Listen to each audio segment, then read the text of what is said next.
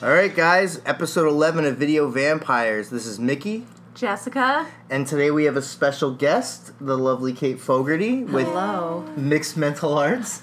Cate, um, before we kind of get into the episode, what exactly is Mixed Mental Arts?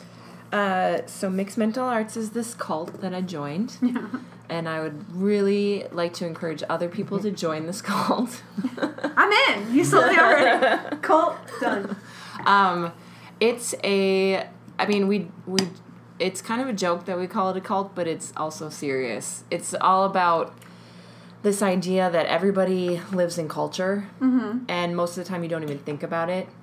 And so, what we're trying to do is get people to think about the culture that they're in so that they can more efficiently and effectively create that culture and improve it. Okay. So, we're our whole mission is to give people uh, mental tools to help you make your life better by through culture. Uh-huh. And so we're releasing this belt system. So just like in mixed martial arts, how they have belts, I assume. I know- Yeah. I know nothing about mixed ma- martial arts. Well, But, uh, in, in, In many, martial- in martial many arts. martial in arts, martial yeah, they, arts, do they have a- belts. yeah. We have a belt system that we're releasing, but instead of thinking of it as um, like levels that you achieve, Mm-hmm. it's more of like just a map through all this information. So all this information is based in science. Yeah. It starts off uh, pretty straightforward and then builds on each other. And so I thought really quickly I could just take you through the first four belts. okay. Yeah. And I've figured out a way to like match it to movies to make it relevant. oh, perfect. So we the can video understand. vampires. Yeah. the video vampires audience, listening audience. Um, so the first belt, white belt, Mm-hmm. is you are in a cult. Oh, okay. And so you admit this. Yeah, so yeah, we embrace it. So cult is kind of like a cheeky, fun way of saying culture. Mm-hmm. Like you are in a culture, and so um, my favorite movie to relate this to is The Matrix. Okay. So how Neo is just like uh, walking through life, and then all of a sudden it's like, oh, you're in the Matrix. Are you ready to find out what the Matrix is? And Yeah. Blah blah. And so it's all this stuff that's around you. It's what you think, what you believe, what you wear, Mm-hmm. the way you go to the bathroom, the food that you like to eat. Like we're all in this culture, and you realize that when you get into a different culture. For most people, when you go travel and you say, Mm-hmm. Yeah. oh. Uh, in Southeast Asia, they squat to poop Yeah. and isn't that weird and why do they do that and we sit on a toilet like things like that and so you realize you're in a um, a different culture so seeing uh, so the whole point of this is why is that important why does it matter that you're in Yeah. a culture when you start to recognize things you can more uh, effectively evaluate like does it make sense to do this thing that i've always been doing my whole life Yeah. because or my parents it do it or is squat because it helps your bowels? because it's better for your body biologically.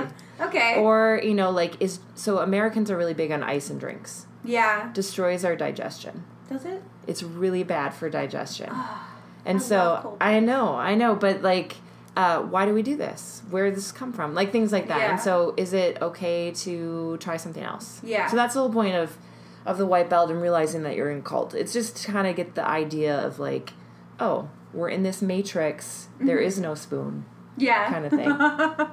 um, and so then the yellow belt, Mm-hmm. and I don't like. There's a lot of different belt systems, different colors, so people might disagree with the the ones that we chose, but it was just we had- Yeah. you have to pick one but and go yeah. with it.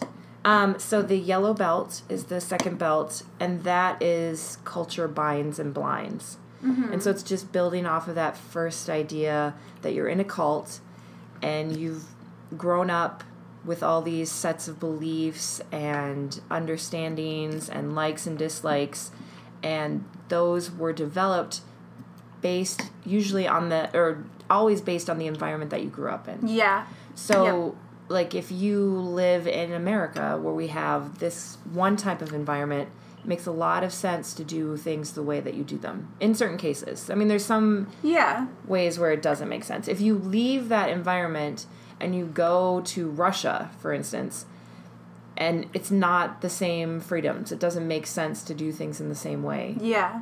if that makes sense. Yeah. And then even like going back before that, the culture in America comes from say like agriculture cultures. Yeah. And so Borrowed cultures. yeah, or like the way that it developed and culture. Yeah. I'm talking really fast because we had a lot of Bellinis before this. No, no, I like started. it.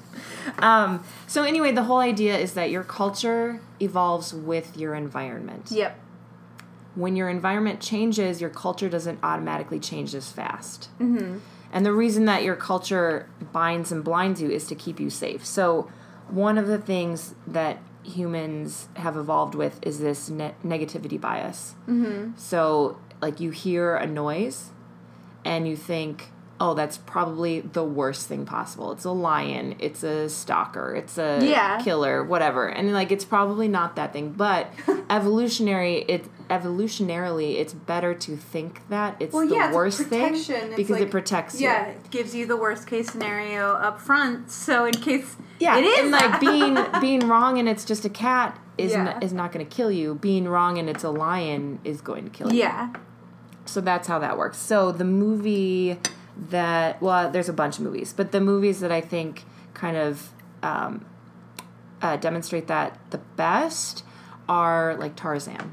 Mm-hmm. So he Wait, grows which up. Tarzan? yeah. I don't know. Like I haven't seen the, The, the Alexander Eric Skarsgård Northman. one. Yeah. Are you talking about the one with Christopher Lambert? Are you talking about Wait, the Disney Brendan one? Fraser? Isn't that Tarzan? George of the Jungle. Fuck, fuck. But the uh, Disney Aladdin, uh, No. Tar- Aladdin, Just- Tarzan. yeah. Pick whichever one you prefer. You mean so? You mean the classic The story of Book? Tarzan? Yeah, the classic story. Uh, wait, who wrote it? Uh, uh, okay, I can't remember. Um, but uh, yeah, so that idea of like whatever culture you're raised in, that's going to protect you, and you develop that culture for a reason. And then when Tarzan is pulled out of that and he goes to England. England, Yeah. then uh, then that culture is less useful. What's uh the Brooke Shields and Oh, Blue, Blue Lagoon. Yes, Blue Blue Lagoon. Lagoon. Yeah. was Okay. another. Doesn't she have sex with her Same. brother in that? Yeah, He's not her brother. He's just. it's not a real brother. It's And like not- her it's like they're- island brother. yeah, they're underage, Oh, but it's just the fact that they were like un- supposed to be underage. Oh. Yeah, okay. but they It was grew a- up on this it was a long island, so secluded, and No. you know. anyway. Um, uh, other ones would be uh, The Devil Wears Prada, Pretty Woman. yeah. That's another. I was trying to think of horror movie ones, but I couldn't. So if you think of a horror movie one, jump in, please. Uh, okay, so then the next belt is the Orange Belt, and that is the tribe. So humans are very tribal. And it's all based on. This is all based in science. You Yeah. can- we can talk about it more later. If anybody's curious, they can always check out mixedmentalarts.co. Cool. Dot We have Co. more. We, yeah, not com co. Okay. We have more info there, um, and all of this will be released. But it's just kind of a quick and dirty way of thinking about it. So the size of our brains dictate how many meaningful relationships we can have. Mm-hmm. And it's generally there's a bunch of different numbers, but we'll just stick with the easiest. It's the Dunbar number. It's 150, and that's like the size of tribes. Mm-hmm. And so beyond that, um, things start to break down. And so, um, what this means practically is this is why we stereotype people. Anybody outside of your Dunbar number, you can't have a meaningful relationship with, so you tell a story about them. Yeah. Some stories are more helpful than others. So, it's not that all stereotypes are bad, and it's not that all stereotypes are untrue or they're all based in true. It's just a story. And so, depending on how helpful that story is, you know, so the movie that I wanted to use for that is Overboard. okay. So, but so okay, so there's a rich woman Yeah. and then there's a poor guy, and they have stereotypes about each other. yes. And then they get to know each other better and they learn a different story. you know, you make it seem like so like they kind of just like they get together and they she completely forgets who she is and she she is tricked into thinking that she's Well, that's- a former- Yeah, you're right. I wasn't breaking down the whole movie, but like that's that's essentially what happens is there has to be some reason that like pulls them together and he wants to make her his slave. Yeah. I don't think I think he just wants to get her back for not paying for his tools. yeah, by making her his slave Yeah. To That's what he earn- does. Yeah. to pay off the money. Doesn't he like in the movie literally calculate that, yeah. how much how much work Yeah, he would need for six hundred dollars? Okay, let's keep moving. Um, yeah. Let's. So then the last belt is the green belt, and that's the idea that your feelings and thoughts are always linked. okay. So it's kind of the idea that it, a lot of like Western culture believes that the further you can separate yourself from your emotions, that's the better decision making process. But it's actually not true. Like you can't make good decisions without your emotions. And this is all a story uh, with this guy that had a brain tumor and he lost his emotions and he couldn't make any decisions whatsoever. Oh yeah. You can think of like the rational like aspect of it, but he couldn't commit to anything because Yeah, because you need your feelings to give you that little bump of like, okay, this would be better for me. Like, this is what my intuition is saying. I just, I don't know why, but this guy doesn't seem trustworthy. Or, yeah. What movie does this correlate with? so this might be a stretch. And spoiler alert if you haven't seen the movie yet, but it. How uh, can you explain the correlation between that? Are you talking about like how how do you mean uh, explain? Okay, so the idea between feelings and thoughts being linked. Yeah, you're talking about the friendship between the children? Oh, in the movie. Yeah. Okay. So your fear so whatever you think, whatever you're afraid of, that's Yeah. what it is supposed to become, right? Yeah. It manifests. So those feelings are driving your thoughts. Mm-hmm. As soon as you are no longer afraid of it, it can't hurt you. Yeah, that's like a yeah. Okay. And there's probably better thought, like better demonstrations of this or examples in movies, but I was trying to think of like ones that related to horror movies. Yeah. And so that was like that idea that like once you control or I mean the movie's not out, but if anybody's read the book A Wrinkle in Time. Mm-hmm. So her whole thing is she's trying to like destroy this uh, power with hate. Yeah. says, I'm gonna hate and like she can't because that's what it all is all about. So the only thing that she can use to destroy it is love. So it's just the idea of like how powerful your feelings are and how they drive your thoughts. I don't know. That one might be kind of weak. No, that's good though. I, I get I, get- I definitely get it from what you've just described. So that's uh Yeah, that's the That's first four. There's the- nine belts, and like I don't know if that was a very good explanation. But No, uh, what it it is makes- is yeah. we're trying to these ideas that are all based in science give them uh, give them to the people Mm-hmm. in a very easy to use way. Yeah. Anyways. anyways. Okay. That's Mixed Mental cool. Arts. You can check us out on mixedmentalarts.co or uh, we have a Facebook page. You can come check out. All right. Yeah. Well, thank you, Cate. I mean, you're gonna stay. You're gonna be sitting here the whole time. So See you guys later. bye. I'm done. Yeah. I'm done. um, before we really dive into like other episode stuff, uh, yesterday, um, Harry Dean Stanton, ninety one. I know. Very, very, um, very super bummed about that. Actually, I was I was It's- surprised by how bummed I was. It's He's super bummed out, but you're like, the dude was 91. ninety one. I know, but He can't live forever. I know, but he was just like you know. I, I, I realized that like you know, you know, and I think back on some of my favorite movies of all time. He's been in them. You know what I mean? Like, and it's just like I don't know. He's just a great, great guy. Not that you know. Yeah, ninety one. I think probably the first movie that I ever saw him in. Pretty in Pink. No. oh, yeah. I think Fuck, it's actually uh, I can't remember the name of it. It was like Once Upon a Time on Christmas or something like that with uh, Mary Steenburgen and he he plays the uh, the angel what's his name? I kind of remember what you're talking It's about. like but I a don't. 80s movie and Yeah. like the, it's basically uh, uh, a Christmas Carol, Yeah. but like a modern version I of it. I kind of remember Gideon. This, but he I- plays the angel Gideon. Mm-hmm. And so this mom, she's like, she's really poor. She works at a grocery store. Her kids want presents and stuff like that. And like, she wishes they were never born or something like that, like all good mothers do. and then Gideon uh, is this angel, and like, he basically makes it so that her kids disappear and then Yeah. she learns the meaning of Christmas because what other way than to scare the hell out of someone? by a weird one magic Christmas. Yeah. by a weird cosmic abortion. Is that what it's Yeah. called? One Magic Quis- Christmas? Yeah. with Mary Steenburgen. Yeah. Yeah. That's funny. Um, yeah. No, I mean he's been. I mean he was. I mean he was in like so many David Lynch things. You Yeah. Know? I mean, uh, you know, like I said, Repo Man, Paris, Texas. I mean, just everything. Escape from New this York. may be a bad. Escape from New York, Christine. You know, like a Yeah. lot. He's al- and Just he's, everything. He's always worked with great people too. You know, I mean, like great directors. So, Yeah. uh, really sad. You know, and he was also in Dream a Little Dream. Mm-hmm. Remember that movie? yeah. It's very weird. It weird. was a body swap movie with Yeah. uh, Corey Feldman, Corey's- Corey Haim. Oh was yeah, yeah, Yeah. yeah. All right. Anyway, um, another uh, thing that you know happened last week. You know, I'm gonna just fly through this real quickly. Is uh, I went to the opening of Slashback Video. Yeah, cool. It was really cool. Yeah, I went with um, Kurt Sandvig, who does runs the site Hollywookie and uh, also does Paranormal Almanac, which I did an episode of. Oh, the yeah. first episode, actually, pretty cool.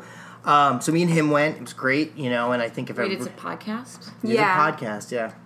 I think if everybody, um, everybody who lives in the Los Angeles area should definitely get down to Burbank to the Bearded Lady Mystic Museum and check it out. Oh, is it on that street where all the rest of the Halloween stuff is? Uh, it's not that far from there. Yeah, I think it's on Magnolia. Um, but it's it's great. Uh, it was a lot of fun, a lot of cool stuff. I got a really cool print of uh, it was Nightmare on Elm Street done in the style of a Friday Thirteenth, the first Friday Thirteenth Yeah. poster. It's really cool.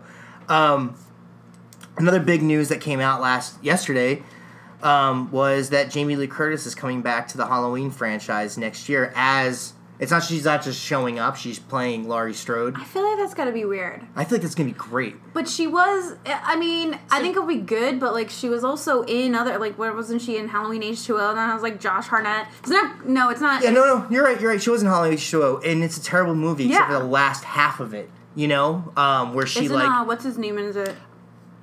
LL Cool J, obviously. No, was it LL Cool J? I thought it was, um. You're thinking of Halloween Resurrection with oh, Busta yeah. Rhymes. Yes. Yes, with Busta Rhymes. I think they're just gonna pretend like that one doesn't exist. Yeah, I'd kind of just mash them I all can be okay with them point. making you know uh, having H2O not exist either. I would Yeah, like no, to see a a- sequel not a to good Ho- movie. yeah. It's got no the So last how one. many Halloweens were there without her? It's a two- lot. uh, three, which doesn't nobody really counts the Halloween movie, but it is four, five, six. That's three right Okay. there. Hold on. Um, ooh, no, that might be it. Three, four, five, six. She shows up in H two O. yeah.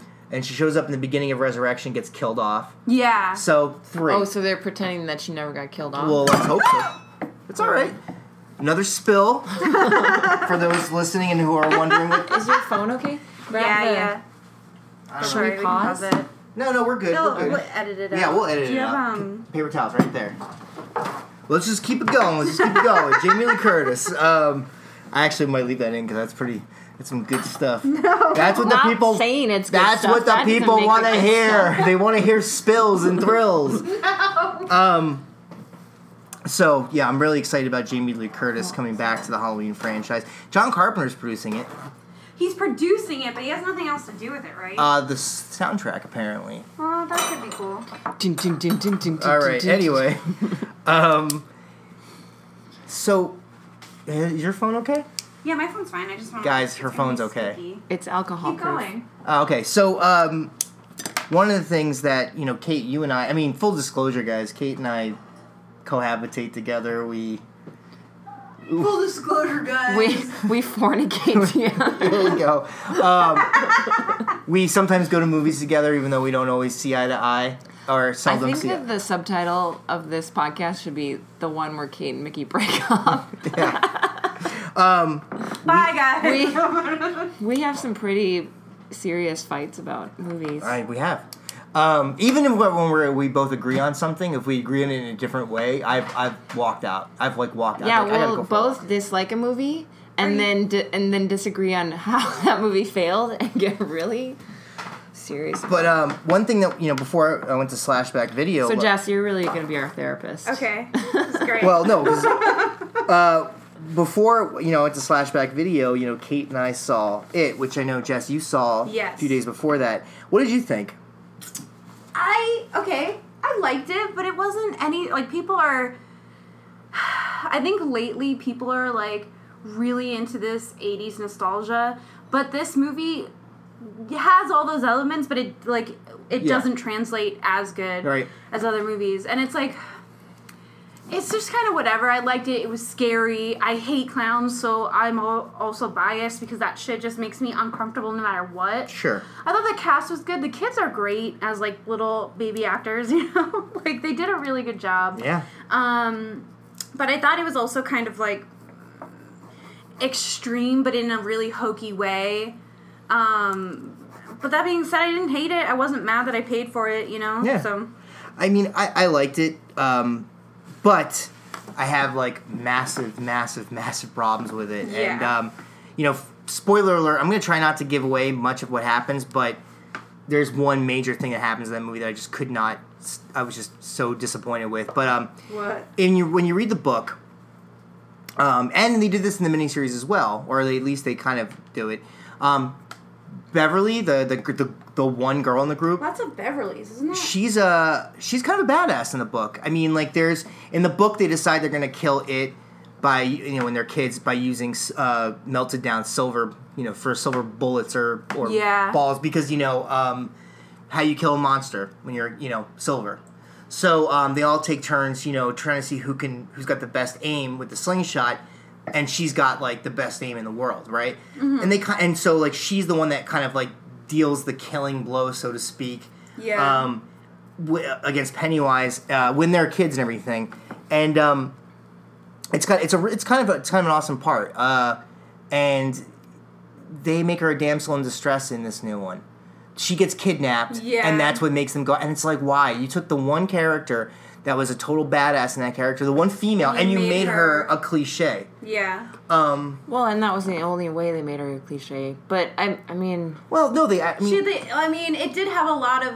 I think not just her, but it had a lot of cliches like, oh, her overbearing, touchy Yeah. molester father. Which in the book, he's just- the I mean- bully has like an abusive cop dad, and it's like right. And in the book, Beverly's Yeah. dad is abusive, but and it's in only most of implied. Stephen King's. Yeah, well, that's the thing about, about the book. It and I, and I was thinking about this after I saw the movie. Is that for me uh, because I read a lot of his stuff, but for me, everything I feel like it was like the last truly amazing book of his. Not that I haven't liked anything that's come after that because Yeah. I, I love Misery. I like Needful Things. Yeah, I'm talking about books good. Mm-hmm. wise and everything, but but it really kind of does. You know, if you look at the stuff that came before that. Um, it kind of wraps it all up, you know. I mean, like he covers so many different things in that book Yeah. that he did in um, other books. You know, like so you have like the bullied kids from Carrie. You have the whole thing from Carrie. Um, you have um, the small town that has like a really you know has has a it hides a lot of ugly secrets. That was Salem's Lot. You know. Um, then he did uh, you know The Shining, which was like about you know among other things abusive parents Yeah. and stuff. There you go. Like uh, that that that's that was in The Shining, and then maybe not Christine. But Christine shows up in the book It, so as far as I'm concerned, like it is kind of like a big a bigger a wrap up of yeah. his of his previous stuff. But um, and it, it's and I'm not I'm never expecting it to uh, any adaptation to ever actually do it unless they did like a six out like six episode miniseries for starring each. Tim Curry. Yeah. Well, no, no, no. I meant like if they did like you know six a, a season where it was just them as kids, and then you did a season of them as adults. Because I mean, obviously there's Yeah, but I there's- feel like you are comparing the movie to the book, and I don't. I don't. I think it's impossible not to. You go to see this movie because you go, oh, I read this book or I know this material. didn't read the like book. it. It's one of the big. This movie. Yeah. We're talking about this. It. It's probably one of the bigger horror releases Absolutely. of the end of the summer. So a lot of people, I feel like, haven't read the book. But there's also. But I think like The well, my, my point is like it it failed the book readers for sure. I Yeah. didn't read the book, but it failed the book readers.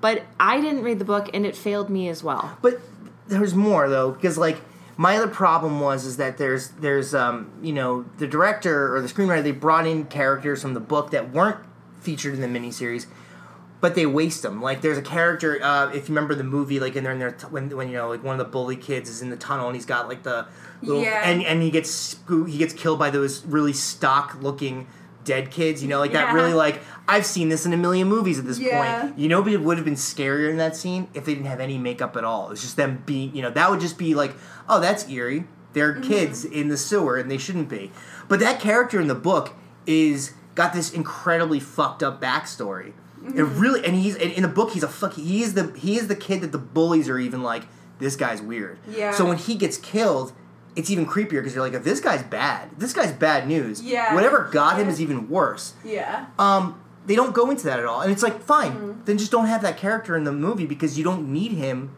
You know, my other Well, go ahead. sorry, go ahead. My other problem was, and I, this is something that Cate and I argued about, is that, uh, and, and it's funny because I read this afterwards that other people had the same thought too, which is, um, in the book and in the miniseries, there's a scene where the kids all go to the movie theater and they see "I Was a Teenage Werewolf" starring Michael Landon. Then mm-hmm. later on, Richie Tozier, when he first sees it, he sees him as the werewolf from the movie. Yeah.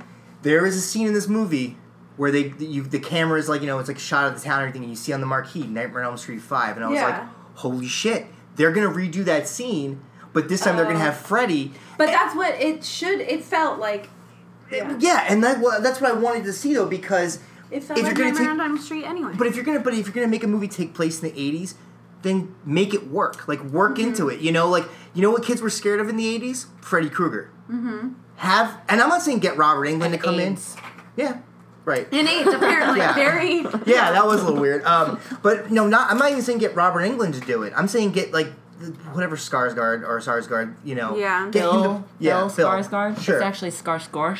Okay. Skars- Oh, is it? Skarsgård. I thought it was. Skarsgård. Yes, no. Um, but uh, she. Uh, but yeah, I, I think that that would have been great because that would have been like that. Instead, like what I said to you earlier, was that it felt like they were like. I got this great new kids on the block joke, and it's like, yeah, but that's a little dated. He's like, well, let's just make it take place in the '80s, Yeah. because that's the only thing that felt like the '80s. That and then him playing Well, the original what I think Fighter. you're saying is that, and this is a rampant problem with with remakes, with adaptations, Yeah. is that people glom onto the wrong things. Yes. Yes. They don't understand what the story is actually about. And so they're like, oh, we're going to have this beat and this beat, and this is how we're going to reimagine this character, but they miss the whole, like, heart of what the story is about. Mm-hmm. And that happens again and again. But there's moments in the in the movie where, in moments where they take a misstep. There's moments where I feel like they step in the right direction. Like I'm not gonna lie, the you know the the climax with, or the last scene in the sewer when like Richie Tozier. Spoiler. Yeah, I already said spoiler. okay, okay. um, when Richie Tozier gets um, you know, when he goes goes through his little speech, then grabs the baseball bat and he fucking whacks. it. Yeah. That I admit, I got like I got pumped. I was like I was charged up. I was like excited. You know, I was Mm-hmm. like because there's moments where they got the camaraderie. The because that's what the book really is about. it's Yeah, about like you know friendship and, and and needing each other to survive. You know, and like and there was that you know they had a few moments like that in the in the movie that I really liked, or when they when when the kid got separated, this the Jewish kid Stanley, Yeah. and he's like screaming, he's crying, he's like, "You guys abandoned me," and they're Yeah. all. I was like, that this these are the moments where I'm like, I don't care if you don't tell the story the way it was told in the book, but get the beats right. Mm-hmm. Yeah. and that was one of those moments where I was like, that's it, that's the beat that I'm looking for, like that moment where you you really get a feeling that these kids all care about each other and Mm-hmm. they're sticking together. But the Beverly thing was the problem I had the most because I'm tired of seeing especially when you have source material where they don't do that Yeah. of t- turning you know women into damsels in distress Mm-hmm. which will i'm sorry cate did you want to chime in with your thoughts on it actually What was that? i just realized that you know you aside from uh, what you were saying I, I didn't want to cut you off before you had a moment This is probably the nicest argument we've ever had about movies. it hasn't even started We're not even we're not even really arguing. Into the main topic. Yeah. Yeah. I I mean, Very good. no, I agree. I don't like. I mean, I don't. It's not because I read the book, because as I've said, I haven't read the book, but I. It's not. It wasn't that I got offended, because that wasn't it. It was. I can't stop saying it. uh, I didn't get offended, but it's so annoying when you see a character, so in the movie, she's clearly molested or really like harassed by her father. And yet she is so like well spoken and tough as nails and like Yeah. hot as shit to every teenage boy around. And I'm just like, come on. Keep going. Should I be texting too? No, I'm looking up something while you're I'm talking. listening. Oh, Yeah. okay, okay. Um, but yeah, so that did I just pull back the curtain on what happens during a This video is why. vampires? This is why I should, have, I should have just kept going with the main topic. But Um, no, I just find that annoying. And uh, since we're gonna talk about this later, I'll just say like I don't think. So I think people think of feminist stories or feminism as like, oh, you have to have a woman that is like hundred percent tough and hundred percent like can handle anything. And to me, that's not what it's about. It's about uh, having fully fleshed characters. And so, uh, feminism isn't like, oh, a character that can't be hurt by a man. It's a character that is a real person. Yeah. Just like these boys are real. Mhm. Like, so, like people always say, the cliche is feminism isn't thinking women are whatever, it's thinking that everybody is equal. a real person. Yeah. Yeah, like there's ways in which we aren't equal, obviously, like individually and as groups.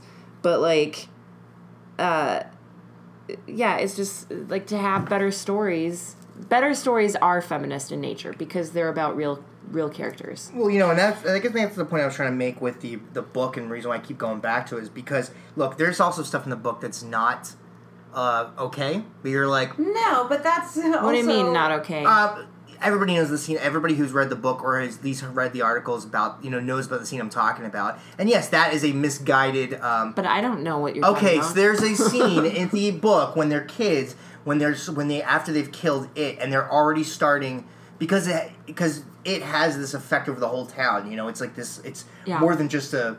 Anyway, so when they they think they've killed it, and they're come they're going home right this is like this is kind of like wraps up their story as kids and they get lost in the sewers and on uh, their way home? on their way home like they're lost in the sewers because and they're already losing that connection to each other you know and so in a way to kind of bring them all together beverly Group orgy? Gras- yeah there you go Oh yeah. Well, that's what the bonobos do. Okay well i don't know if that was i'm not sure if that was quite what stephen king was going with but anyway what i'm saying was that Although in bonobos would just like also have gay sex, so Oh, that's good. Well, that doesn't. But that's okay. So there you go. But that doesn't happen in the book. It's just they all pretty much have sex with her. oh, okay. So, and she's the only girl in the group. So, um, but so where he he completely takes a misstep there. He's actually pretty forward in or pretty forward thinking in the book. You know, like Beverly really is a fleshed out character, and that's why I feel like they focus on all the wrong things in the movie where they make. You know, Bill is obviously the leader of the group.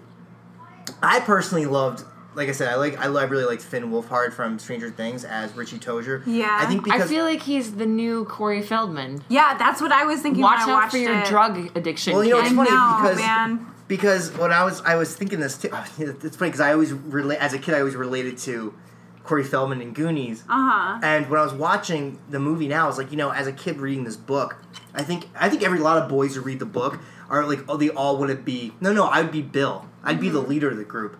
But I think we all find out that we're actually somebody else. And I think me being a little scrawny, like little shit, I was more of the Richie character, you know, always mouthing off and. um get, you know so i really I, I really like i really you know was drawn to that character uh, anyway that's we we can go on and on about it i'm sure and Yeah. i'm sure you know some people agree some people disagree i thought it was good i just didn't love it and um I thought it was fine. Like I Yeah. like any movie. So I get scared so easily by horror movies. so easily that any movie where I'm watching it and I'm like, no, this is not that scary, then Uh-huh. I think there's a problem. And there's a lot of problems in the storytelling, which we don't have to go into. But Well, yeah, it- they they tell you how to how to solve it so early on that you're just like, okay, yeah and, and that was the thing is just stop being afraid, kids, and it'll be good. Just a mutual it's not real. a mutual friend of, of Jess and mine um, texted me and was like, "Oh, I saw I saw it. I loved it. I didn't get scared. I didn't get scared, but I loved it." And I was like, "That's my problem with the movie is that you didn't get scared. Yeah. Like that book is terrifying. Yeah, I mean, the one thing that I thought the movie did really well is I've never needed Kleenex during a horror movie before to mop my tears. Of sadness. Yeah, I was my tears. is- That was a weird. Oh, yeah, of no, they- they- they were- I got very verklempt. I got very verklempt during that movie. You're still gonna have your word. Okay, anyway. Um, we- I cried. I cried during it, okay, no, it, it- there was moments that were really heartfelt, but uh, again, my but I wasn't scared. I think one of your friends on Facebook said it was like Stand by Me with with clowns, and I thought Yeah, that was a it pretty, was. That was a It pretty was like Stand accurate by- description. Like Stand by Me and Nightmare on Elm Street. See, I didn't feel like I didn't feel like it felt like Nightmare on Elm Street. Dude, I thought it felt so much like Nightmare on Elm No, Street. no, It I is didn't just get Freddy that, Krueger. no, not the first Nightmare on Elm Street.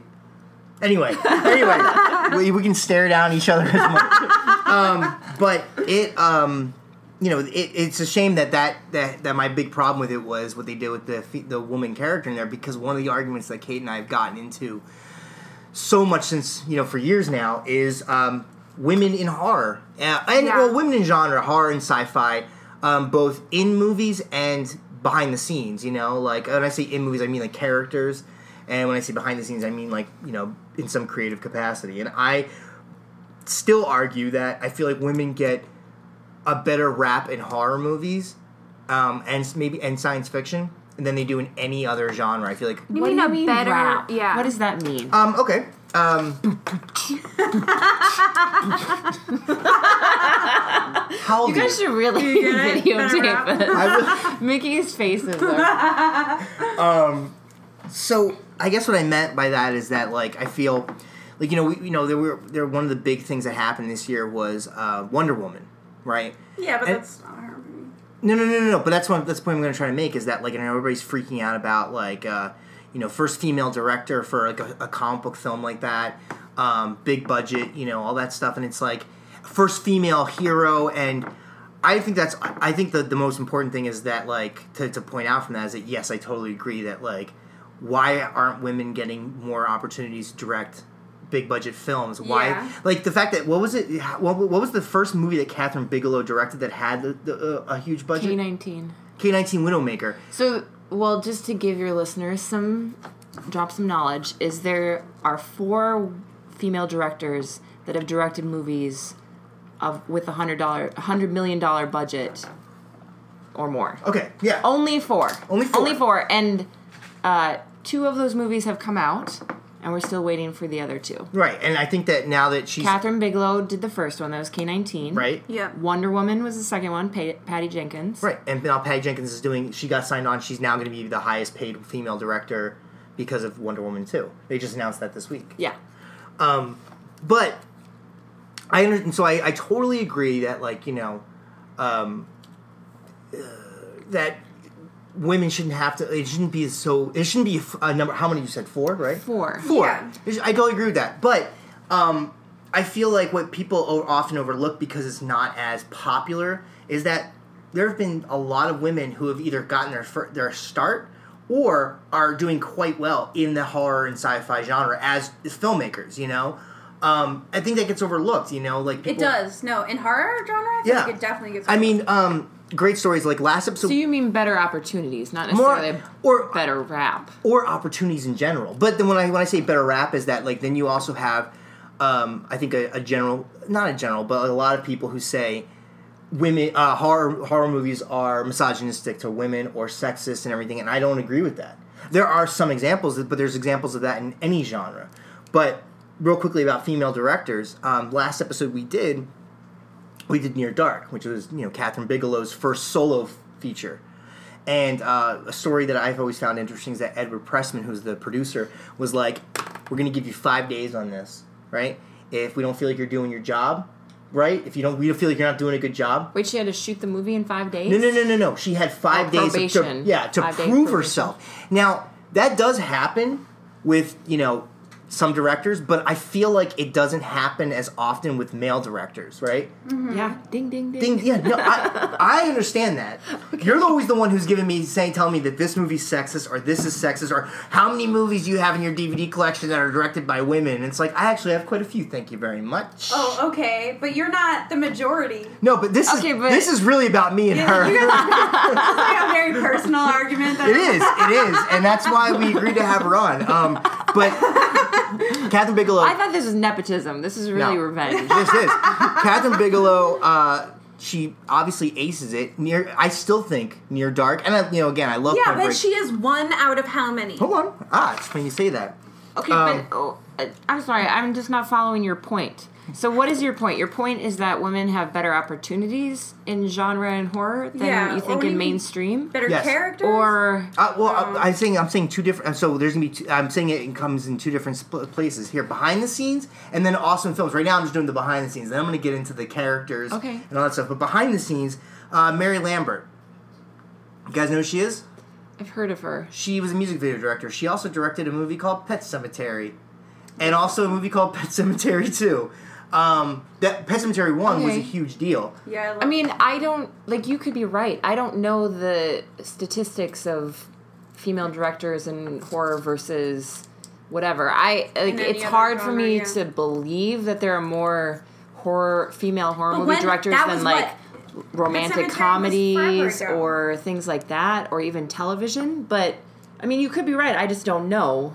Uh, the Soska sisters, who um, Pet Sematary was 89. That's almost 20 years ago. Okay, the Soska sisters, Yeah, who are, are now on what four? contemporary. I just gave you one. The Soska sisters. They're two. They're two Canadian sisters. They have, um, I think they're on their fourth or Yeah, fifth. did Did they do Georgia Bites? No, but they did. Um, they did what you call it. They remember that show that we Okay. were watching. That uh, Elevator. Elevator. Oh, they're the those hosts. Those twins. two are, are actually dire- they're they're. But you're naming very small. I mean, a minority of of an like the titans genre. of horror, it's John Carpenter. yeah, Yeah. Wes Craven. Wes Craven. yeah.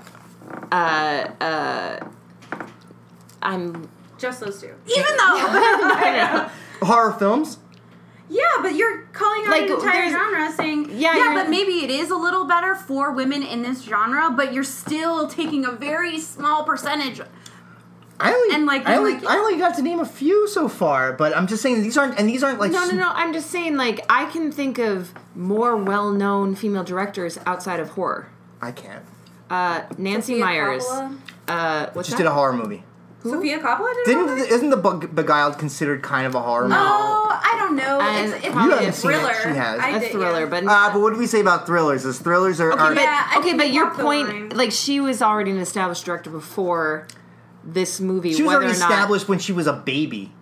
Okay, fine. That's not. She's not a good not example. necessarily, but okay, You're right. fine. You're right. But uh, You know. You know which Coppola didn't take the Coppola name. to Jodie prove Foster, themselves? Angelina Jolie, Patty Nicolas Cage. Jenkins, Yeah. uh, uh, Kathryn Bigelow. Well, she got her start in horror. Okay, but but Burn! she's But made non-horror. That's right. But, I'm what's her saying, best movie? But I'm saying, The Hurt Locker is pretty good, and you haven't seen Oh, it. that's true. You haven't seen it. I it. don't have to. I don't have to. Near Dark. What do you mean be- you don't have to? But that doesn't make any sense. you are Like, it's so like- funny. It's like this is better than this, and I refuse to see this other one. That's right. That's right. Fuck the Hurt Locker. I'm all about Near Dark or Point Break. You pick or Blue Steel with Jamie Lee See, Curtis. that's sexist. You don't want to watch her whole body of work. You Yeah. want to understand there's this director's there's very few directors who I want to watch their entire body of work. Uh, you would watch every movie, everything done by David Lynch. That's an, that's because You've everybody's got probably favorite. seen everything done by Quentin Tarantino. no, You've I haven't seen Django Unchained. You know that. okay. Well, I read the script. You don't need to. Well, oh, now he's being sexist. That's not sexism. I know. That's quality control. That's true. Um, but I'm just like I don't. Here's this is my point. I don't know what your point is. If you're saying that they have better opportunities in horror, sure, maybe. I feel like actually beyond this, they have better opportunities in television.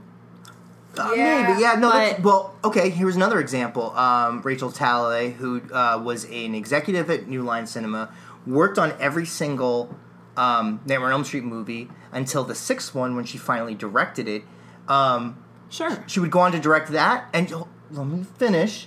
And then she goes on to direct a movie that I think you like. I know I like it, even though it's not the greatest, but a movie called Tank Girl. I love Tank Girl. She directed Tank Girl. Lori Petty. Lori Petty, hell yeah. Um, and now she does nothing. She does a lot of television. She does like she did a lot of Doctor Who, which is you know some hack show that nobody's ever heard of. Just kidding, it's great. Mickey loves Doctor Who. Um, no, that's fine. I think the argument that you're referencing, though, between you and I, is that I don't love slasher movies because I feel like I just I get sick of seeing women in their underwear or women's boobs and then they die. Well, you want Like, to see dudes in their underwear and then they But- die? Yeah. But Fuck that's yeah. how we can. That's a big part of the movie that you made us watch. The gratuitous scenes of like, there's literally. Uh, so we we watched. Uh, what was it? Slumber, Slumber Party, Party Massacre. Massacre. Summer Party Massacre, which I kept mixing up for Sleepaway Camp for some reason. I was like convinced that we were watching Sleepaway Camp, but in this Even though the one- fact they weren't in a camp. Okay, it's a, it's I know, it's a, it's a horror movie, but there are just these scenes. The, the one of the girls in the shower, and now there's a parallel because uh, I feel like Carrie does this scene very well, and this movie does not. It's just a close up of like it pans down to the girl's butt and she's washing, and then pans back up, and you're like, what the fuck was that for? And then there's Yeah. like. It's You funny know, that you, teens There's a lot of out. ridiculous. Eh, so There's I one could- tit, a close up of one tit. So are we going to talk about this movie now? Not yet. Okay. Because I Oh, want to talk about well, because I want to talk about other because there's other movies because she mentioned slasher films and I feel like it's funny because in most slasher films that I can think of, there's obviously exceptions. I Spit on Your Grave is not the best example. Okay, but I was gonna mention that, but that is. No, like, I agree. The original, I, it's really funny because one day my old boss Henry, who I loved, who recently passed away, he actually caught me in an elevator once. He's like, "Have you ever seen I Spit on Your Grave?" And I was like, "What? the '70s?" And he's like, "Yeah, I just watched it." I was like, "Maybe we shouldn't be talking about this." No, I agree with you. But it's that. a horrific. Like, are you trying to? Which way? are I'm you saying trying I'm saying I'm saying that's that's a bad example. What I'm saying, but I'm saying there are good examples. I, I feel like most a lot of the slasher films that I've seen, it's it usually comes. Yes, you have female victims, but you also the, your hero, your protagonist, is are females. Now there's there's some there's some Yeah, but you're missing. But you're but no, missing the but, point. but you're not letting me make you're not letting okay. me make my point. we already know. But then there's there you have you have varying degrees of like how well rounded they are, you know. And I will say that like you know Nightmare on Elm Street, uh, Heather Langenkamp's Nancy, especially the first one. you, we disagree on this. No, no, I'm not talking about her quality of acting. Okay. Which Well, we disagree still, on. but- But I think in the first movie, in the first movie, she is a great. I mean, she is the one of the few times in that time period where a character goes, "This is happening." And I'm going to deal with it. I'm going to fight it myself. You know, she she tries getting help. Nobody will help her, so she's the one who's like, "I'm to deal with this on my own." And like, there's even a scene between her and her mother where her mother's acknowledging, like, your nature is to face things and that's great. Sometimes you should walk away, but you know, and that's what, and, and, and incidentally, that's what she does at the end of the movie to to get rid of him and everything like that. But she does. I mean, mm-hmm. Nancy is a badass in the first Nightmare on Elm Street. Laurie Strode in the in the first Halloween, she survives. She's not the one who like gets rid of Michael Myers because I don't. I think the whole point of the first Halloween is you couldn't get rid of him, but she managed to survive because she's smart and because and she look. If I ever if we ever have kids and and we're gonna have babysitters, I'm going to be like, what would you do if if uh, this happened to you? If, if a crazy killer came after you? Because Mickey doesn't care about your references. I don't care about your references. I want to know. I want to know that the Role first play thing. some tell me this horrific Halloween yeah. I want to know the first thing that you're gonna do is you're gonna make sure the kids are safe and get them out of the house. And then fucking deal with it. Yes, there are scenes where she does something dumb, like she has a knife. She has the knife. She thinks she's killed, and then she tosses the knife. And everybody watching was like, "Why would she do that?" Because she doesn't know she's in a fucking horror movie, and because That's not. Some of these things are common sense, and you realize that they're written to be stupid and to be the damsel, and you're like, then that part is furious for women who love horror movies. okay, Yeah. all right. Yeah. So give me some. So mean- you tell me you can't come. Or, or okay, let's look at other genre films. What about Aliens? So No, I'm not saying it's all. I'm not saying women are always written like that, but for a lot of I'm saying women are were better written in in a lot of horror movies and science fiction movies than they are um, action films, dramas, uh, comedies for sure. comedies, mean- romantic comedies, shit. At least some of them just I mean, shit on women. I don't like again. I don't know the the numbers. Like I don't know the statistics. But you're gonna think argue with me anyway. No, my point is like this is the argument that you keep referencing, and you make it sound like I hate horror because it's sexist. You do. That's not true. before I met you, I watched a lot of horror movies.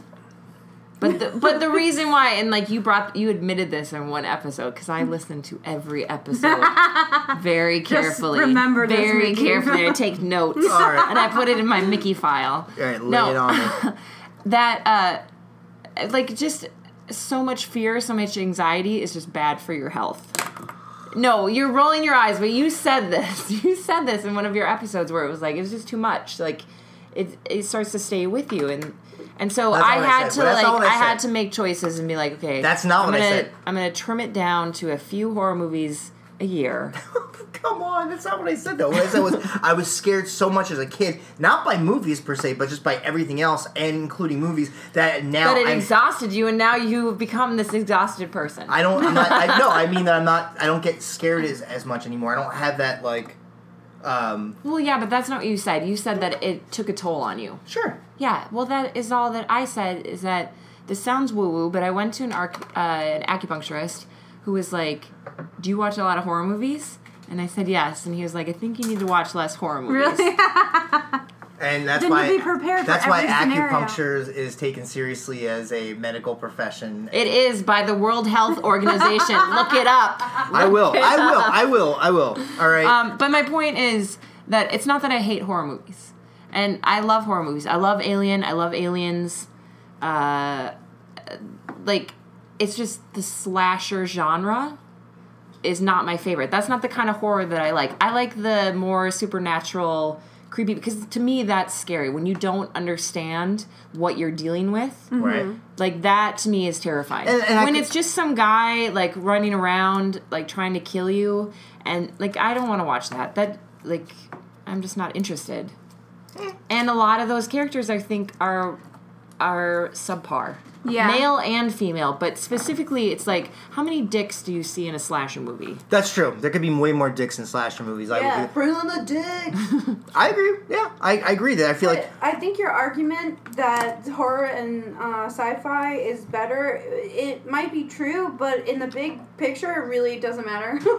that's true. Kind of because No, no, yeah, you're absolutely right. You're it's it's not great. It's getting better. yeah. but Yeah. it's it's not great. And my whole point, what I was trying to say earlier about feminism, is that this isn't like this shouldn't be something you care about necessarily because you're like, oh, it's uh, unequal. We should make it more equal. It's because feminism makes stories better because you have more fleshed out characters. I agree. I, I keep using the term equal, but I meant equally written or equally as uh, personified. Yeah. Which is exactly. Yeah, it's like- you have better characters. It does. Yeah. The women don't have to be the leads. They don't have to be the directors. They don't have to be the screenwriters in every single case. Right. But like, look at Fury Road. No, I I think agree. that movie was fantastic, and that's because he made very fully fleshed out characters. He listened to other women. Yeah. Like get notes on his script, like all this stuff. No, I agree with And it makes a great movie. no, I agree. A bunch of whiny men got really mad about it, and like. Wait, why do were men s- get? I mean, like with the whole thing with Wonder Woman, like you know, where with the the Alamo Drafthouse, where it's like, there's look, there's a bunch of insecure guys. oh, I remember that. So that Who- was so yeah. stupid. They, a bunch of insecure guys feel like comic book movies belong to males, and they were if they if it Well, was the other point is that sorry. if it was an all female screening of Sex in the City, they wouldn't No have cared. one- yeah. So it's a bunch of fucking dickwads who well, are and insecure. what they're really mad about is like the wrong thing again. It's like they because a lot of people are pointing out the wrong things. They're like, "Oh, we need more women this because we just need more women." And it's like, "No, we Yeah, need to make better about- stories." yeah. You know, women are 50% of the audience, Sure. 50% of the population like Well, you know, and the other thing too is that, like, you know, kind of going back to real quickly to Nightmare on Elm Street because it, it both acts as a supernatural film and a slasher film. One of the more interesting things about that was that one of the reasons why the Nancy character was created the way she was was because Wes Craven's daughter basically called him out and was like, "I am tired of seeing movies where women are just." They're just tripping over themselves and they're and you know just getting Yeah. killed. And so he wanted to make a character that his daughter could be relate to and be proud of and everything. So I mean, I, I think that I, Yeah, and I, I, just actually like I bring uh, that back to, like- Elm Street. well, you know, and I bring, I bring that what you were saying about George Miller and where it's like listening to the you know, hey, there's another perspective. Here's another member of your audience that you're not thinking of. what can you bring to the table to to bring them into the story more. Yeah. Um, and and look, I I don't. I mean, the problem with movies like the one we watched, and Yeah. like you know a lot of other slasher films, is at the end of the day, these movies also need to make money. And you know what's going to make money in the '80s, especially, is when you get boys watching. Boobs. That is no longer true. Just That so is know, no longer true. That is no you're absolutely true. right. You're absolutely So- right. You're absolutely right. But I'm just saying that like when when you have scenes like we and saw. And it might have only been true at that time for because movies were made for men. Like we don't know, but it's no longer true. So people can stop repeating that whole like 14-year-old boys are the ones that go to movies. No, repeatedly. no. I'm just saying that like I'm talking because like you you can't discount a movie like the what like mo- like a movie be like oh well, that's bullshit I'm not because going to blame a movie for being a, uh, a, product, of its time. Thank you. Yeah. Yeah. Okay. Like we said, like we were talking before the podcast about like certain remakes should not be remade. Like do not remake Gone with the Wind. or No, Ghostbusters. it would be ass- it would be absurd to remake Gone with the Wind, especially in because you would have climate. to deal you would have to deal with all of the racial politics Yeah. and it would just be a different movie Yeah. just make a different movie right. you know so i'm not going to blame a movie for being a product of its time i think at the same time we can be honest and say like hey this is not something that's totally cool Yeah. anymore No, that's true. But like I'm not going to write off a movie because depending on how Yes. far it goes, how I much of a product though of its that time. sometimes, and maybe this is just the the tone that I use, or hmm. I like where this is going. Or- Lay it on me, sister. I feel like you get pretty defensive when I say like uh, Buckaroo Banzai. Can we bring up that discussion?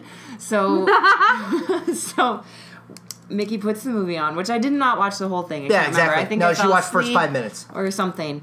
But I just said, oh, I just think it's too bad that this was not based on a movie or a co- I mean a a book or a comic book or anything, and the main character is half Japanese, and yet they use a whole white guy to play this Oh, character. yeah. Like, okay, But that's you a want- valid- You want a white guy to star in your movie? Just make the character white. Like, I think he just liked the name Buckaroo Banzai, and he's like, well, if we make it his last name, then but that that that's just silly. Then I don't know. Uh, Like, yeah, yeah. But you know what seems sillier is that the fact that you fell asleep for the first five minutes of it. So, boom. You know, I mean, John Lithgow's in it, and he plays an Italian scientist who becomes an alien. But my whole point of Oh, spoiler alert! point- John Lithgow is neither Italian Okay, or okay. an alien. But my whole point in bringing that up is I just mentioned that, and you just like because you get very defensive about the things that you love. You feel like someone is attacking you ah, but but but but in in fairness, you bring that type of stuff up every movie I watch. Okay, But sorry, a that was lot of those Not that was an exaggeration. Ninety-five percent. Sorry, ninety-five percent. Ninety-five percent. but I mean, your favorite movies are not contemporary. They're older movies, and it's like I'm watching a lot of these for the first time, and I'm just like, hmm, that's interesting. like, like Monster Squad.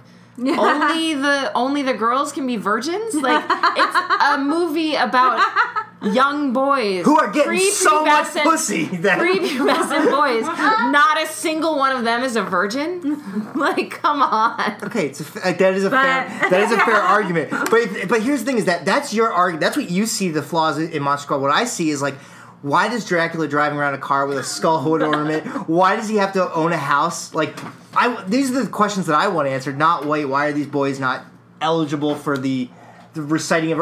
We don't know. Maybe it was a maybe it has to be only recited by a virgin girl. You don't know. They don't say that. Yeah, that's the point. They don't say it. But- But just assume that everybody would be like, virgin means girl. or Jim Carrey. What? Once bitten. Oh, Come yeah. on, come on. Pick up what I'm throwing down. All right, so we, we should probably barrel through our, our the movie we watched. We watched Slumber Party Massacre, and one of the reasons why I picked this movie was because uh, it was written by a feminist novelist, Rita Mae Brown, who wrote the novel Rubyfruit Jungle, uh, dir- directed and produced by Amy Holden Jones, who would later go on to be a screenwriter. She wrote Beethoven, Mystic Pizza, Indecent Proposal. Oh yeah, that's Um, right. Oh yeah, Indecent Proposal. yeah. I forgot about that movie. Now, um, I think about it every day. Yeah, I, I hope one day a rich ass man will be like, "Yo, I'll give you this much." A rich ass man would give Mickey a million dollars. Just leave it. I'd be like, Mickey, go for it. dude, I would Go buy so it. much Dude, DVDs. you all right? But videos, We all DVDs. would. Don't. Um, but no. Um, here's one thing I got. to I got, to and I didn't tell you guys this before we watch it. Full disclosure is that the movie was originally written as a parody of slasher films. Okay, I see The that. the producers, one of which was it was it was made under the Roger Corman uh, production. Mm-hmm. House uh, and uh, the director, they decided to play everything straightforward, which is why when you have scenes like where she's running with the pe- with the the buzzsaw and she like you know the cord yanks her back, it's played seriously, but it was clearly meant to be like a, a, a, a Yeah. more comedic Yeah, part. yeah. I like those weird touches, but um, Well, th- that was one of my uh, uh, Go ahead. my problems with the movie is I was like, I can't tell if this is a parody or if it's serious. I, I think it's. I think, Yeah. And I would have really liked it as a parody. but you didn't like it as a serious. It's not that I didn't like it; it was fine. But again, it's one of those movies where I have to talk through it. I have to make fun of it. you feel that way about every movie. we Not watch. every movie. Oh my god. No, I felt the same. There's just like too many It's things just where so you're many like, things where what? you're like, come on, Yeah. come on. Like they're having a they're having a slumber party. Oh yeah, that's the plot of the movie. By the way, real quickly, real quickly the plot of the movie is girls are having a, a bat. A, you know, some girls in the basketball team are having a slumber party for old time's sake. Um, high school girls. Uh, same night that some uh, escaped killer uh, is on the prowl, and he uh, starts picking people off with a power drill. That is a metaphor for a penis. yeah, I mean it really very is. No, phallic. no, it, it really is. No, I mean like, that was. I mean, that there's some really nice scenes There- of like where it like clearly looks like a penis. No, no, they have like the shot of like that one girl in the garage where he's like he's standing. It's like the shot behind him where you see like through you know through his between his legs and you see the power drill. Yeah. Right, that's clearly that was that was intentional. I mean, I think like if that so talking about remakes, like that could be a great remake, but actually play As up the real- parody. yeah. Make it like uh what is it? Dale and Tucker versus Evil. That was good. Like make it like that where it's like that could be a great remake because that was my biggest problem with it. It was like uh cuz you had said, "Oh, it's written by this feminist writer." And I was like, "Okay." And then watching Yeah, him like it- boobs, boobs, butt butt shot. Boobs, Yeah. b- boobs bring in dollars. I You're right. know, I- you're right, you're like- right, you're right. And I don't have any problem with people being naked on the screen. I really don't. Yeah, I know. Apparently, you guys but- do. Apparently, you guys do. No. Apparently, you guys shower with your clothes on. when 'cause- you're so like used to Look. this just used to capture viewers, you're kind of like it cheapens it. Yep, yep, yep. There's a bunch of ladies. They're having a conversation while they're showering. Happens Ladies, they're all the- teenage girls. Okay, Happens yeah, all they're the time. children. Happens all the This- time. kidding. I'm this kidding. one shot is just it just goes It's down very and up. Like there's no obvious. Yeah, What? It's admiring the female form. it's just stupid. Also, it's like it's just it was funny because it was bad. so unrealistic. It's Yeah. like What is unrealistic? women will get naked in front of each other, no problem. But we don't say things like, "Hey, I think your tits have gotten bigger." I hope that's not true because that's what I'd like to imagine all you guys. Actually, you know what? Like I there was one there was one time when Cate um, invited me. This is when we first started dating. She invited me to a St. Patrick's Day party at her at her apartment. And I went, and I was the only guy there. And it was a bunch of guys, it was a bunch of ladies, and they were all sitting around naked, talking about. No, they weren't naked, but they were all talking. they- sausages. They were talking. I was like, I was like, this is. I was like listening to them talk about like you know guys they've gone on date with dates with and everything like that, and just really just you know I was like, you know, we get guys get shit for talking like this. You know, people are like, oh, you got all you guys talk about is this, this, and this. You guys were talking about some pretty. uh Oh, this guy was lame because of this. Oh. was, you know. yeah, we make fun of people just like humans Yeah. do. Yeah, we talk I know. each other's backs. I know, but then you guys get pissed off when guys do it too. yeah, but we don't have pillow fights, which What? is what happened in this movie. Did they, when did they have a pillow fight? the sisters. Oh, they're sisters. I had pillow fights with my brother. Michael, if you want to corroborate that. Um, no, I used to wrestle with them, but you know, wres- No, it was wrestling is the is the male pillow it was fight. just it was just kind of funny because it was like uh okay so they the shower scene was pretty ridiculous was it?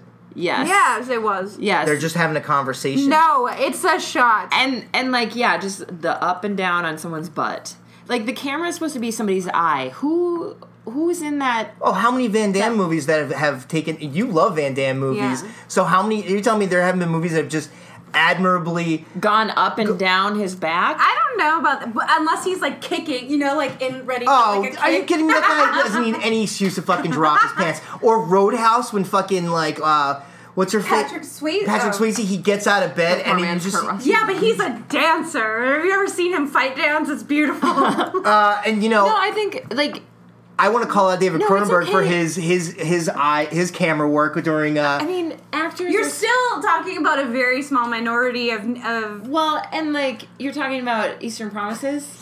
Okay, I but love does the camera the just naked like fight scene, does but the that- camera just like go right in get- close up on you his get- penis? you That's get a not as for the penis. That is for. but you get the- a full shot of Viggo's Mortensen. Yeah, you do Yeah, the yeah. whole time, and it's just like out in the Yeah, wild. yeah, yeah. Yeah. And it's like, But you don't get the close up and then the up and down. Oh, there's Yeah. his junk. Yeah, you do. not I- no. You do Did, did you see it in the theater? Because I saw it in the theater and I was like, That's not. that is a giant what that scene is Maybe for. that's though. your memory. It wasn't for women to be like, yes, sick No, I agree. I and just, agree. you know, I like- agree. I, I, I know. I know. I know. I'm being facetious, but I agree with you. Yes, the shots in the movie where clearly where someone's like, you know what's gonna make, you know what's gonna bring the guys in is is naked chicks. So I agree with you. Yeah. I absolutely agree with you. And And Naked Chicks is fine, but that was a little. and that was also a staple of Roger Corman And that's films. why if it had been like Blood a boobs. parody, it would have made more sense. Sure. And if it had been a parody, it would have been like the janitor's ass or something. You know what I mean? Like it would have it would have been something else.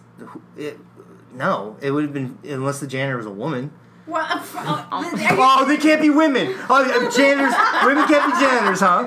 I can't. Um, no, but yeah, I mean that was the thing with Roger Corman stuff too, is that he always had a stipulation because he it was he was like he looked he would look at it economically and be like, this is what people want. You know, they want to see blood and they want to see boobs, and so i that was a stipulation. It's it's sad, but Well, he and maybe that's maybe that was true at that time. Yes, I wasn't. I didn't ask you to watch Slumber Party Massacre as a commentary on today's society.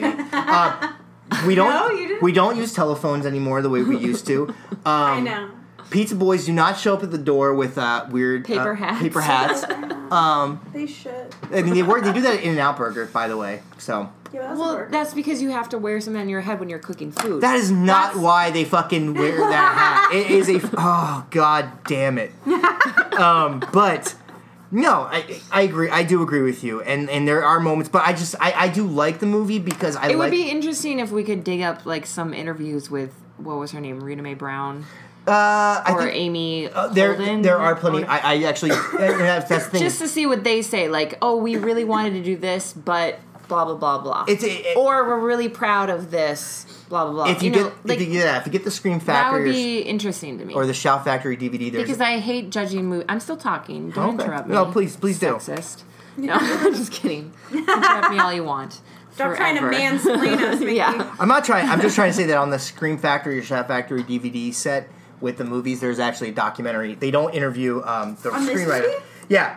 They don't doc, they don't interview Rita Mae Brown, but they interview Amy Holden Jones a lot. She's the director, and she also explains that she had she had two choice. She had a She cho- had five men over her No, no. shoulder at all times. she had a choice of either being the editor on ET or directing Slumber Party Massacre, and she went with Slumber Uh. Party because she wanted it. This this was her first for her her Yeah, feature yeah. film, you know. And what happened was they had actually got because the script had been circulating around. Her and her husband got a copy of the script, and they did like a. a like a spec shoot for like uh, of like the first two pages to kind of be like hey as like part of their pitch and everything like that. Um, again the script was written as a comedy.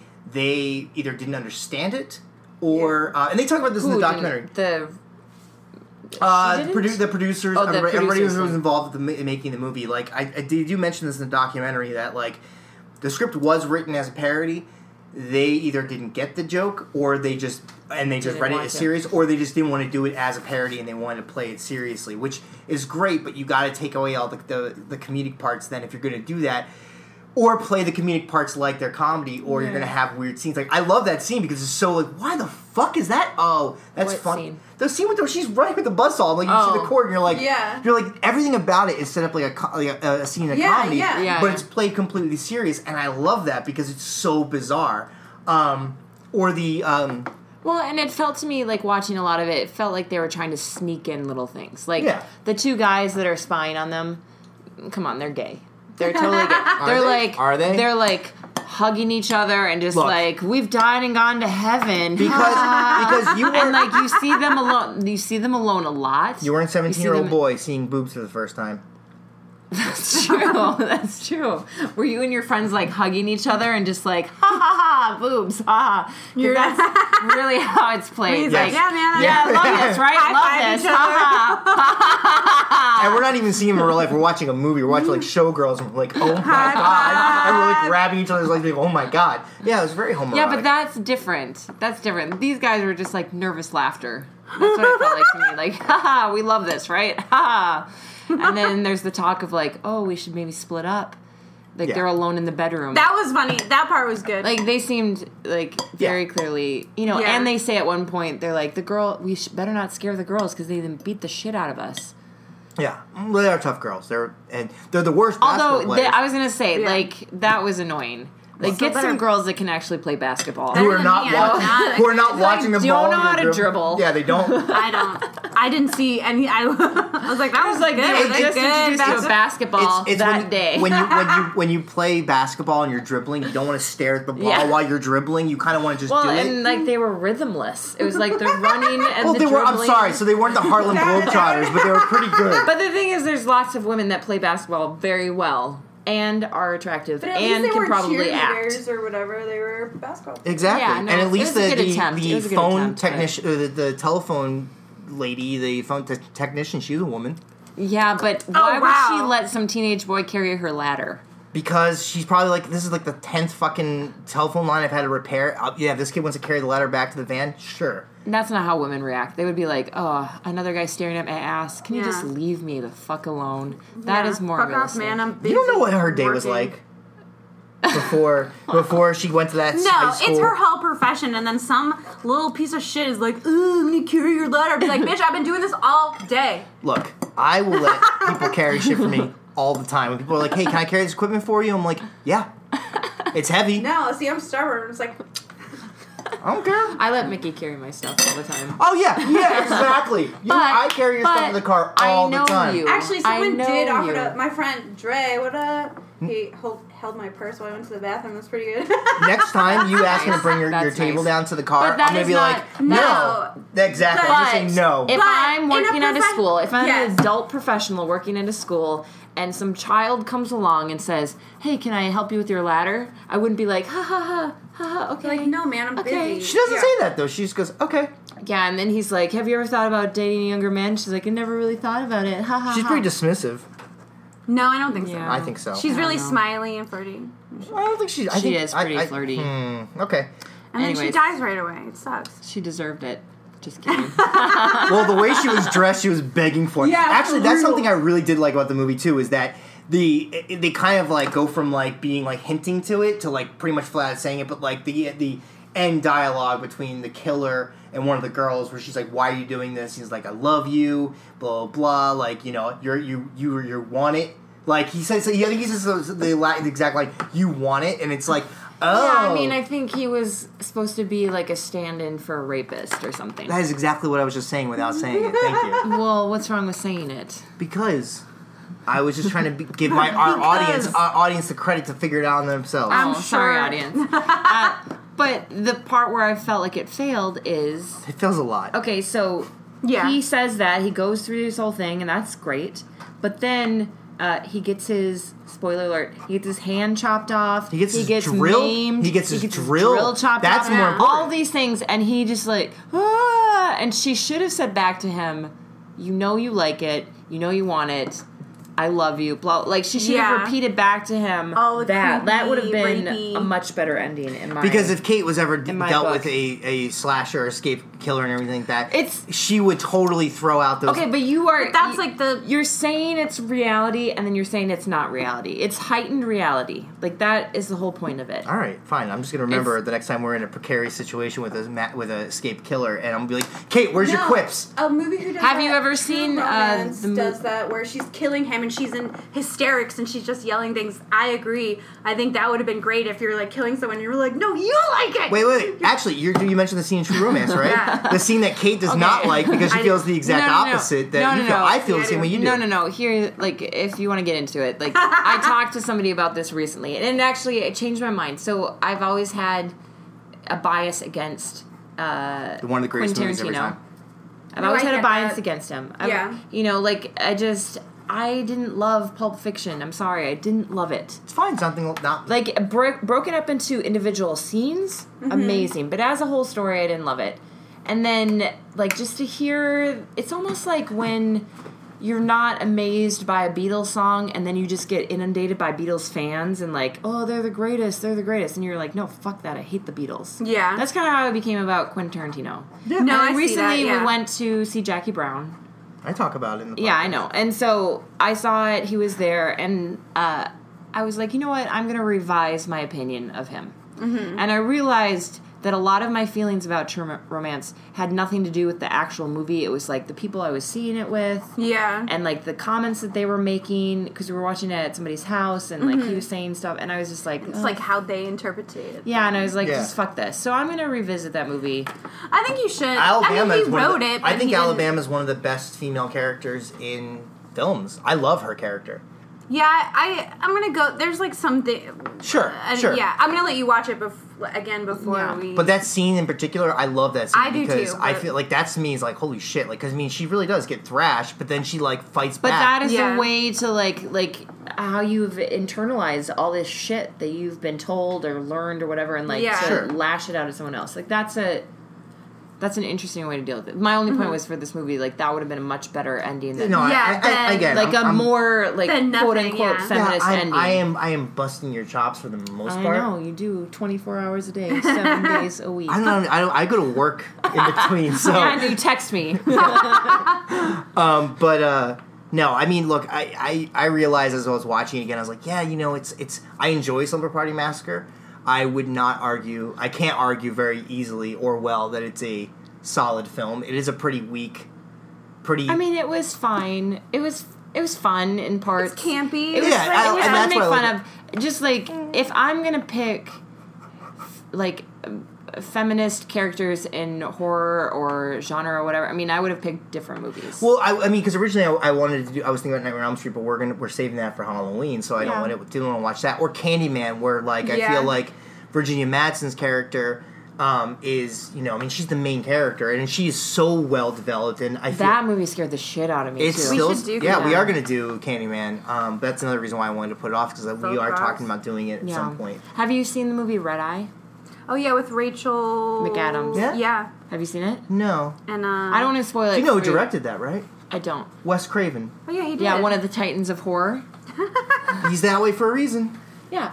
Uh, I'm just saying. Dawn of the Dead, Gaylen Ross in that. You know what? The, you know, have you ever seen Dawn of the Dead, the original, George Romero? No. It takes place in a mall. Okay, I know. have you seen it though? Yeah. Why are you Yeah. pretending like you don't know me? It, characters originally written uh, to be kind of more of a generic, you know, damsel in distress, you know. And then she, the actress, was like, "I can't." She, they, he wanted her to scream. She's like, "I can't do it. I just don't see this character doing it." She argued with George Romero. George Romero was like, "You make valid points. Let her play the character how she want to play it." It's one of the toughest characters in, in horror, and um, and he even admits he's like, "I learned from that."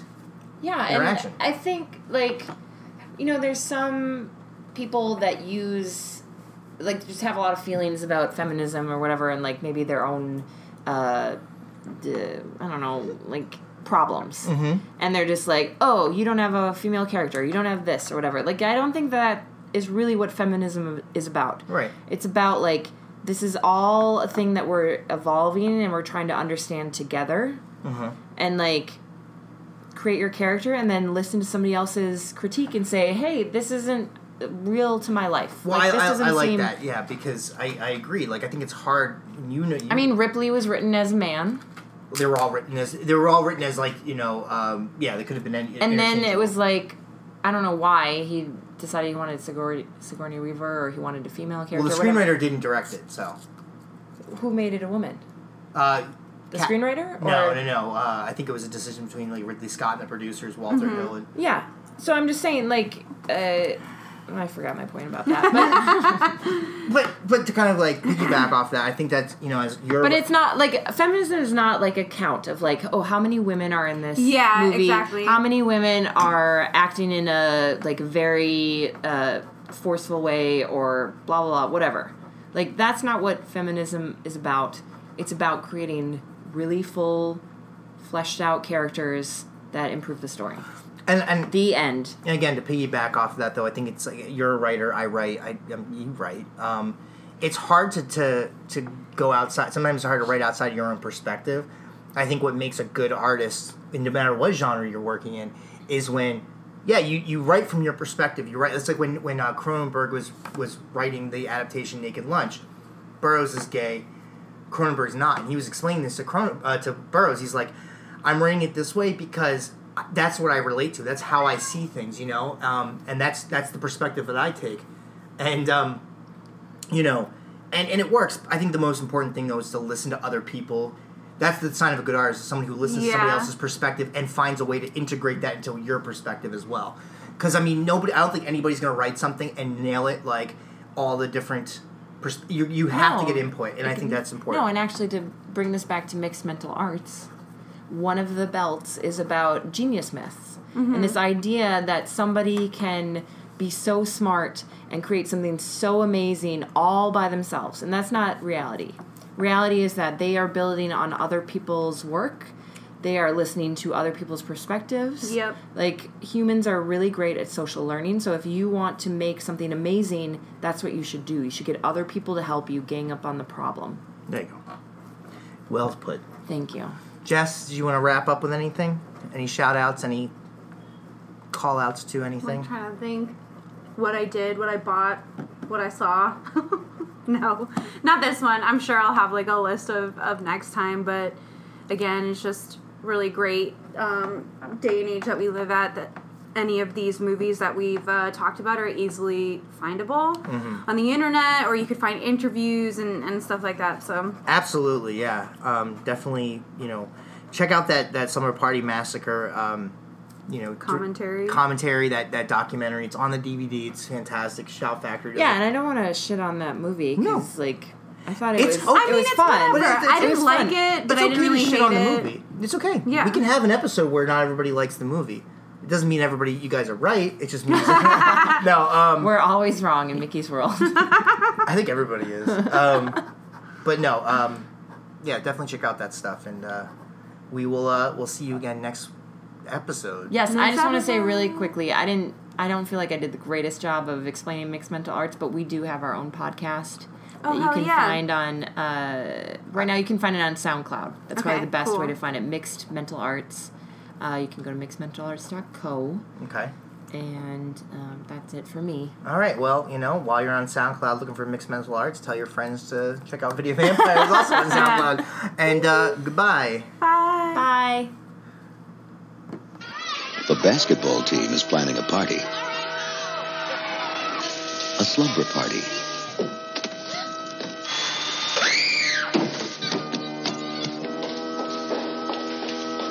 Party begins at 8 o'clock. Love it too. You think I'm getting better? But be on the lookout for an uninvited guest. Please, please. When the pizza arrives, things really start jumping.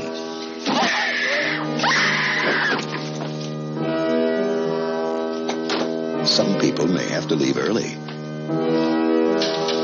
But others will hang around and hang around. Courtney, you're underage. Negative. Let's go. You're not gonna eat the dead guy's pizza. I feel better already. Really, I do.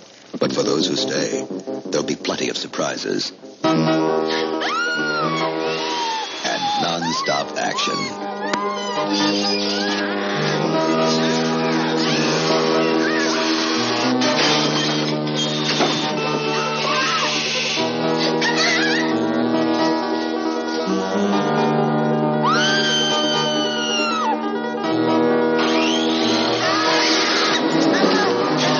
One thing's for sure, no one's getting any sleep the night of the Slumber Party Massacre. Close your eyes for a second and sleep forever.